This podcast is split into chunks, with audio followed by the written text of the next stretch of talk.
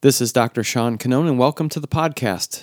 Today, we're going to continue our series in end of life issues by discussing advanced illness management.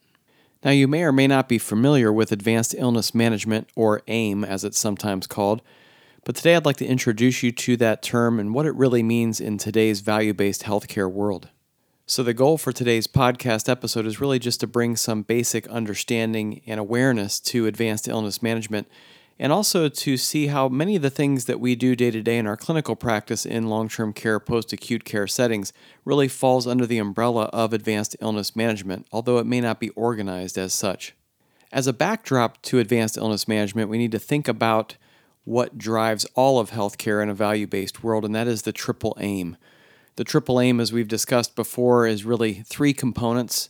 These include overall annualized cost of care for patients clinical outcomes, and patient or family experience. At its core, advanced illness management seeks to address all three of these areas and to influence them in a positive manner to reduce overall cost of care, to improve clinical outcomes, and to enhance patient experience. So let's begin by just talking through the basic construct of advanced illness management. AIM is a robust support for patients with advanced illnesses and functional decline especially as their goals of care are shifting from curative to palliative. There are really five pillars to a good advanced illness management program. Some of these you'll be familiar with. The first pillar is advanced care planning, or ACP. In general, advanced care planning is still vastly underutilized, especially in populations with advanced illnesses or multiple chronic comorbidities. And really, this represents a gap in the healthcare system that we should try to close advanced care planning really allows the patient to speak for themselves, to initiate advanced directives, to set goals of care, and to make their wishes known to healthcare professionals as well as family or caregivers. The second pillar is red flag and symptom management plans. Good relationship with patients and good advanced care planning really leads to an understanding of what the patient's most problematic symptoms are and what red flags might look like for them as it relates to decompensation or falling off track with their goals of care. The third pillar is medication management. Now, in the long term care post acute care setting, we have a facility consultant pharmacist, a PharmD, who is mandated by federal regulation to review patient charts, to look for inappropriate or unnecessary prescribing. But there is a different component to the medication management that happens within a good advanced illness management program. For instance, one of the things that is really valuable to both healthcare professionals and to patients and their caregivers is to have an understanding of how to properly de escalate prescribing or to remove medications that may be deemed unnecessary or unwanted.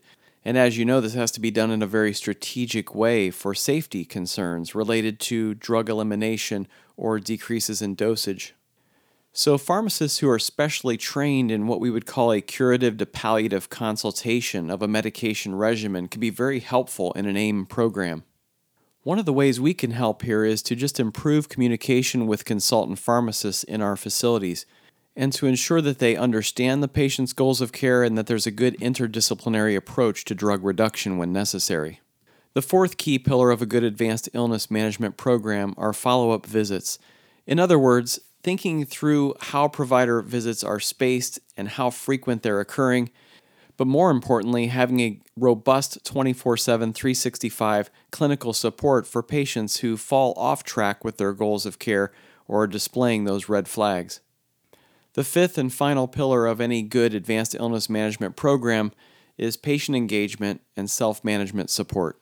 This will relate more to some patients than others because of cognitive status, but in general, what we want is for patients to be actively engaged or activated within their own health care. We want them to understand their diagnoses to the best of their ability and the things that set off those symptoms that they're trying to avoid. We also want them to the best of their ability to be able to self manage, to be able to understand how to intervene in their own care. So, helping them to identify when there are issues that are arising and then what to do, what steps to take when they have concerns or questions.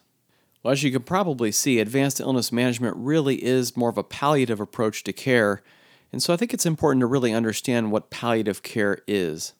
There are actually four palliative phases. Phase one is when patients are healthy or have reversible illness.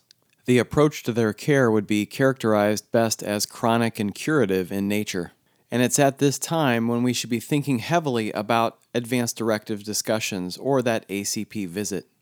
Phase two of the palliative progression is the early onset of chronic conditions.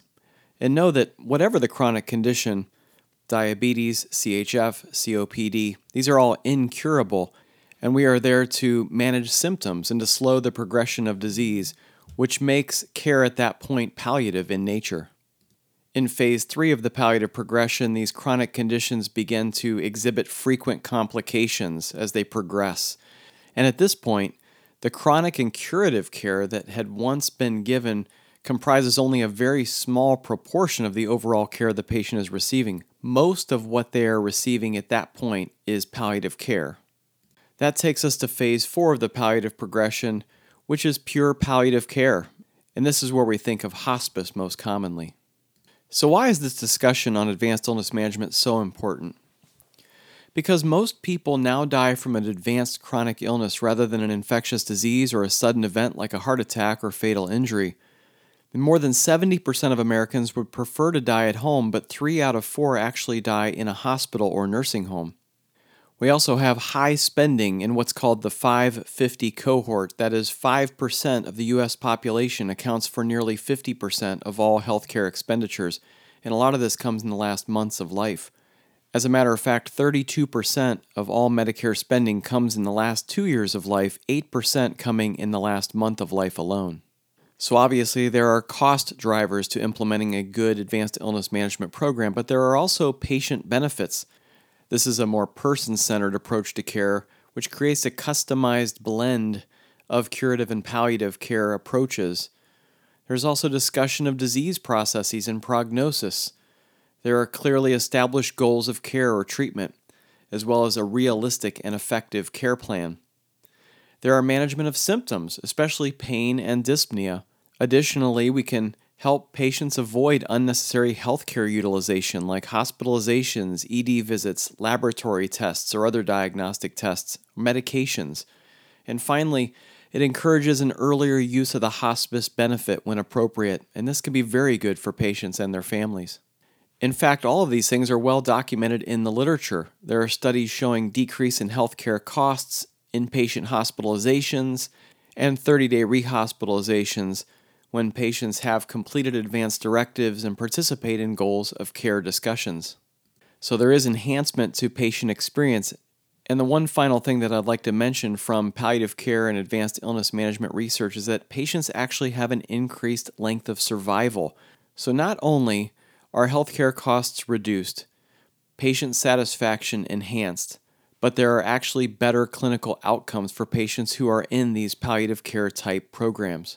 Now, the encouraging thing for those of us who practice in long term care, post acute care settings is that typically we are already involved in many of the activities that fall under advanced illness management.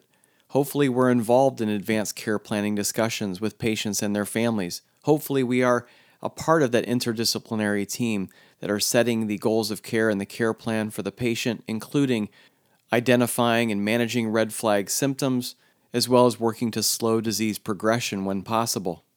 We also have very active roles in medication management, in clinical visits, and in helping to empower patients and families through education and teaching them about their disease conditions.